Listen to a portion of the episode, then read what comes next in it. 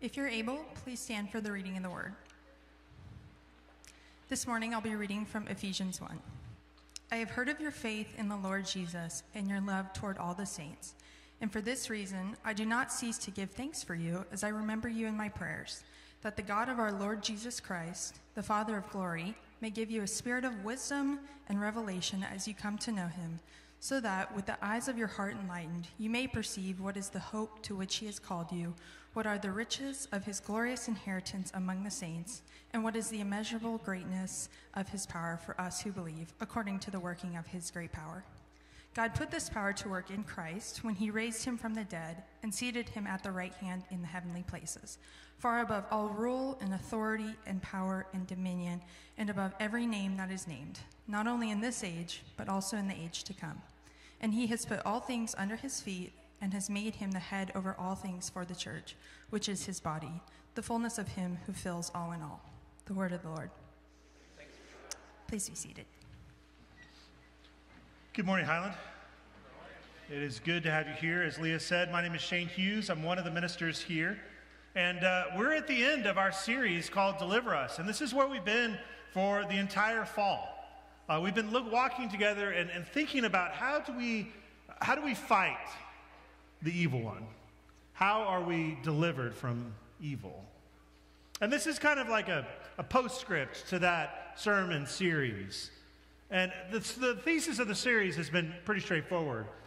The lies of the evil one that are spo- to the battleground of our minds take root in our bodies, which disorder our desires and are normalized by a sinful society that is the world.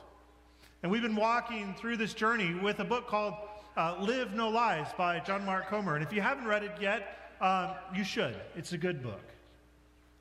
But in this last part, as we've been focusing on the world, I want us to be clear about who our enemy is. The world isn't our real enemy, is it? No, it's the evil one. The world and all the people there are actually just kind of semi complicit victims in the whole affair. They're not complete victims in the sense that they did nothing wrong. They're complicit in some way, in the way that all of us are. After all, the world is you and me. All of us have sinned and fallen short of the glory of God and are in desperate need of God's grace. So let me be blunt today.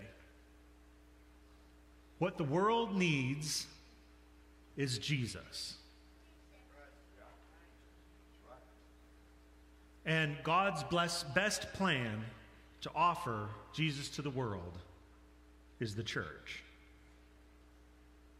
So you, you are God's best design for telling the redemption story to the world.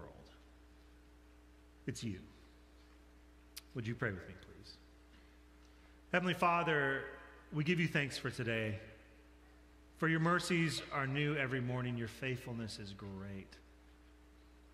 Father, we're grateful for this place that we can gather for the community that is formed here, the community that shapes us and molds us and encourages us, spurns us to be more like you. Father, for this meal that we shared of your son's body and blood, for the way that it connects us together. And Father, now as we turn our hearts and our minds to your word, I pray that you pour through me the gift of preaching, that I might speak your truth and love to these your people. It's together that the church says. Amen. So, uh, the book of Ephesians begins with this beautiful prayer. And in the version we read, there's several sentences, but if you were to read it in the original Greek, it is one long flowing thought which Paul wrote, and it's almost like he doesn't even want to pause for breath. But like most New Testament letters, the thanksgiving and the prayer kind of introduces or is a preview of all the themes that Paul is going to address.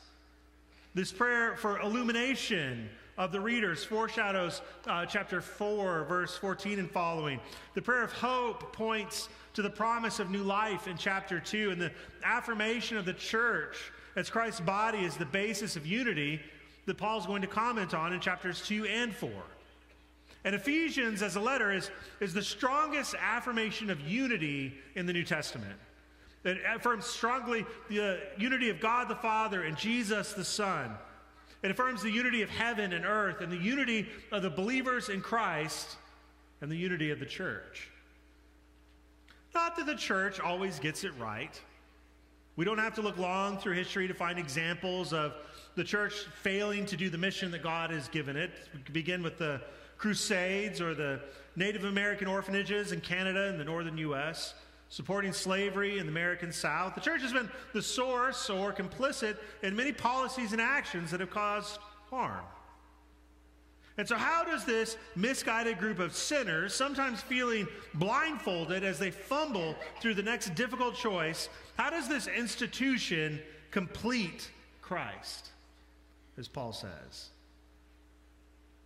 And maybe our answer is in verse 17. If you have your Bible and you want to follow along, we're in Ephesians chapter 1, uh, about verse 15 and following. But in verse 17, Paul says that our true purpose is to know Christ better. That's the job of the church.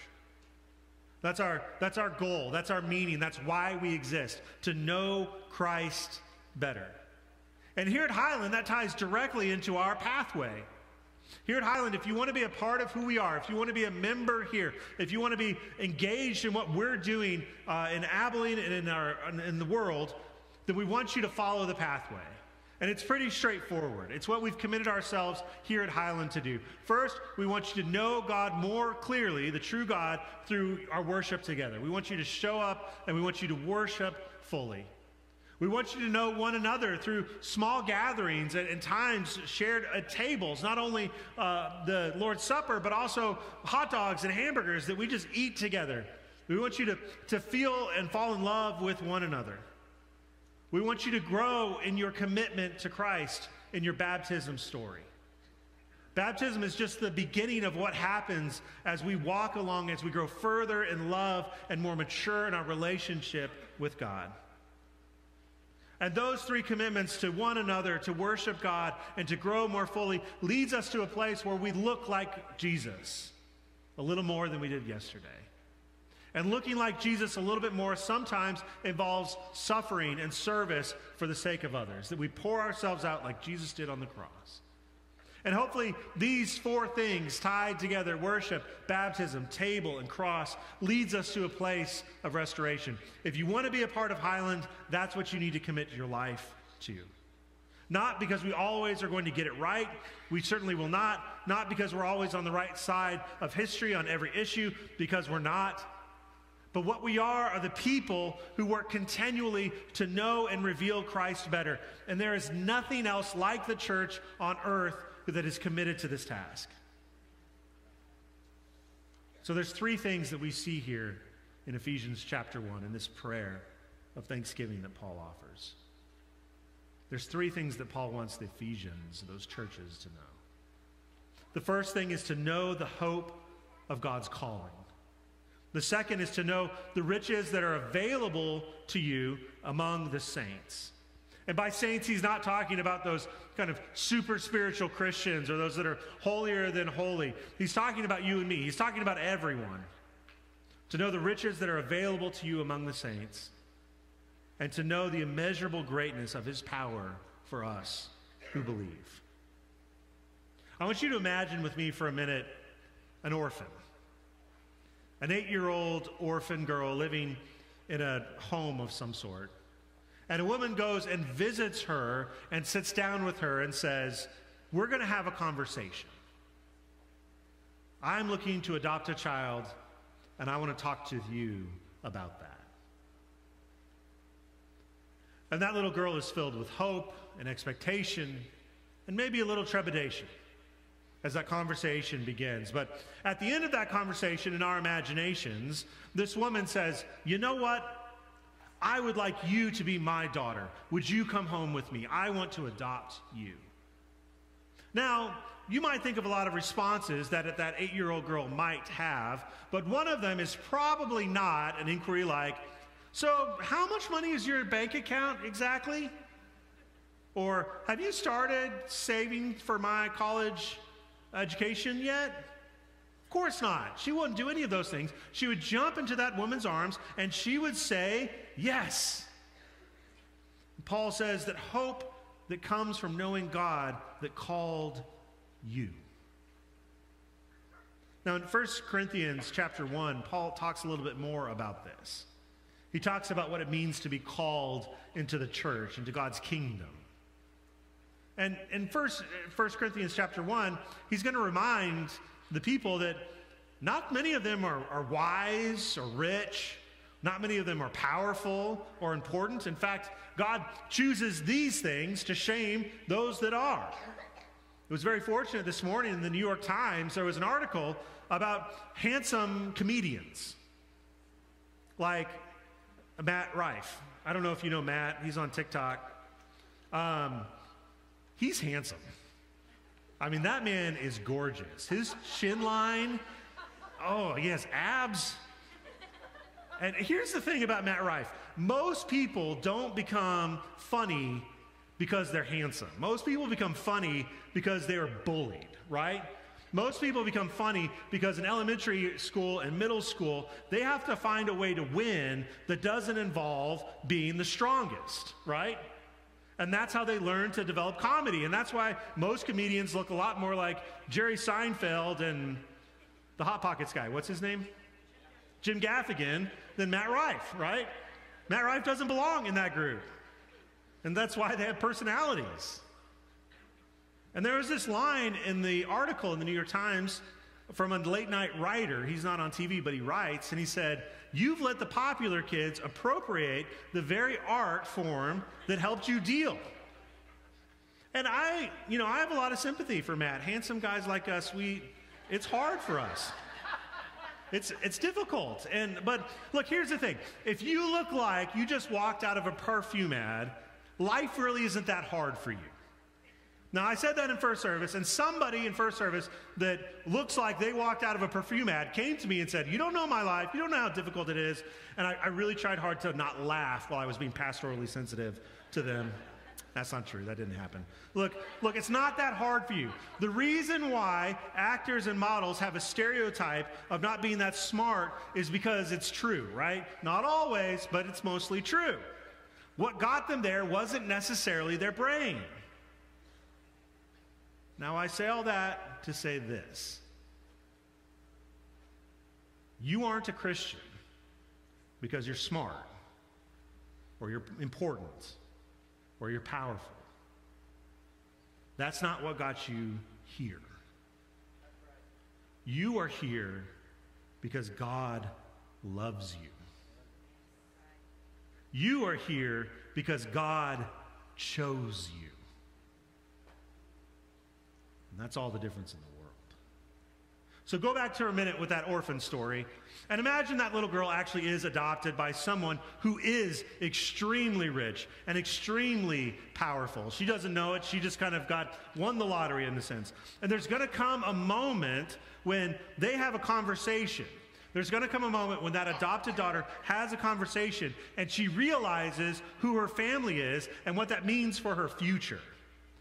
Not just that she'll be comfortable for the rest of her life, comfortable is like code word for rich, but that she will need to do something important with the inheritance that she will receive.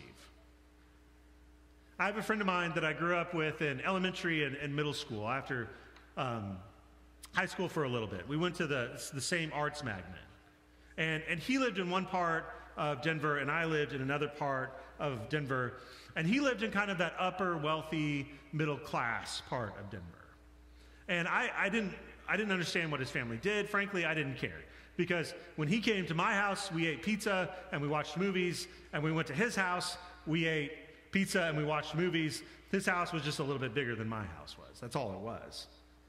Well, my friend ends up going to college and he, and he meets a woman and he falls in love and he gets married and about a year and a half after they got married, his parents sat them both down and had a conversation. And, and he didn't know, and his parents had kept it from him, um, that they weren't just like upper middle class, they were extremely wealthy. But they had raised him and his brothers in such a way that they just weren't aware of that. And I thought this was a beautiful gift that his parents gave him. They didn't tell him that until after he was married so that he would always have confidence of his partner's intention. It wasn't just for the money, it was for love. God chose you to show that despite the fact that we aren't wise, despite the fact that we aren't strong, despite the fact that we aren't powerful, God loves us. Because salvation doesn't consist of those things power and money and beauty. The church doesn't consist of those things. And what it consists of is the Jesus' death and resurrection, so that we might know God. And this sounds a lot like the hymn in Philippians chapter 2, because Christ submits to the Father in death, even death on a cross. And because of that submission, God exalts Jesus and places him in the head of the cosmos, the universe, everything. And God set the resurrected Christ at God's own right hand above all, in all authority and power and dominion, above every name that is named, not only in this, but now forever, putting all things under his feet, and made him head over everything. But then this prayer gets interesting for two reasons. God gave Christ everything for the purpose of the church. God gives Christ the cosmos, everything, for the purpose of serving the church. And this is the paradox of, of, of, the Christian world. Because Christ gives up everything and submits to the will of the Father, dies death on a cross, God raises him up. And even then, in that resurrection, and that ascension, God gives him those things not for his own glory, but to serve the church. And there's this other interesting part at the end of this text. Look in verse, chapter, verse uh, 22 and 23. At the, the line at the very end is this notion that the church completes Jesus. Paul writes, and he put all things under his feet and made him the head over all things for the church, which is the body, the fullness of him who fills all in all. And it's almost as if in this the end of this prayer that Paul runs to the edge of the usefulness of his own words. And scholars have worked and debated over exactly what verse 22 and 23 means because it's not exactly clear. It's like he, he wants to describe this moment and this concept, but the, the words that he have are falling short. And, and you've been at that place where words fail. You know what that feels like when you're, when you're captivated by the, the beauty of, of Yosemite or the Grand Canyon or the wave or the smile of your beloved just knocks your knees out. That swell in your chest when your child says, I love you. Karl Barth says that Ephesians 1.23 contains in the form of oppositions two definitions of the church. She is Christ's body and she is his fullness.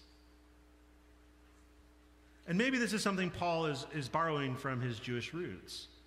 There's this tradition that runs parallel to the Old Testament, and, and this tradition uh, comments on the sense that Adam contained us all. And in one way, it's, it's, talking about kind of original sin, that all of us are there with Adam in the moment when Adam breaks covenant with God. And so we're all kind of contained in that moment. But there's also this sense in which Adam had us all there in that moment, almost like genetically, all of the diversity of, the, of humanity was, was held up in Adam's body. You are God's plan A. You are the best thing that God could imagine when he wanted to tell the world about his son. It's you. And I got to tell you the truth if we take this text seriously, if we believe that every resource in the cosmos is at our hands for the sake of telling other people about God's love, if we take seriously that Jesus Christ, who has been at the right hand of God, ascended to the, the greatest person in the, in the universe, is for us, and in fact, we complete him by doing the work that God has called us to do, it will change the way that we understand church. Because membership is less about a name on a roster and more about a transformed life and purpose. Admission is less about having information that needs to be shared and more about having a space at a table where others can join. And service is less about what we have to offer and more about the community we create when we give and we receive. And if it was just for us, as Evan said, the story would have ended there. It would be enough. But somehow, in God's economy, somehow in the wisdom of God's Spirit, there is always more for us to see if we choose to be church. Gordon McLean said, If we seek to be a social club, we will lose to the country club. If we seek to be the local hangout, we'll lose to the coffee shop. However, if we seek to provide an atmosphere where we can think, grow, and feel in ways that gain deeper insight into ourselves, our world, and the God who works within it, we will tap into that glorious wealth to which the text refers. That is, we will realize our potential as the church, which is meant to complete Jesus Christ by serving as a vehicle for his work, not only in our own lives, but in the lives of others, and for this world we all share. We're in church today because we follow Jesus. And this, this text is fascinating. It, it's in the liturgical calendar, which, which some churches follow. We kind of dip our toes in it. We, we celebrate Lent and we celebrate Advent, but some churches follow this rhythm throughout the year. And this text, Ephesians 1, this prayer that Paul offers, they read it on Ascension Day. Because uh, because Jesus, it's in Acts 1. It's when Jesus rises into the, crowd, the clouds with the promise of his return. But Ephesians 1 casts this story with cosmic significance. In the ascension, God exercises a claim over the church and over all of creation. God exercises might by giving Christ authority over every kind of power, heaven and earthly, benign or malevolent. That's a hard word. Christ has authority now and forevermore. Christ is the head of the church in the sense that he's the source of the church. And we are his body. Christ is the source of the church, the way that if you chase the Mississippi River up north and north and north, eventually you will find the spring by which it begins. Every mighty river starts at snow runoff from mountains or a spring. It's the head of the river. That's who Christ is for us. We, we connect to him and we're his, we're his body. You are God's plan A for the cosmos. And there's no plan B, that you are the only plan for showing the world what reordered passions look like, what reordered community looks like, what a mind looks like when it has fought the fight with the lies of the evil one and through the power found victory. It is us. And it always has been. Would you please stand for our benediction?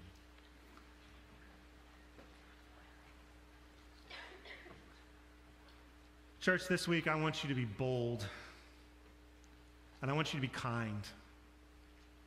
I want you to see the face of Jesus in the world because he died for the world, because he loves the world, because he loves you. So may you, may you be filled with courage this week. May you be filled with compassion. Go in God's wisdom and go in peace.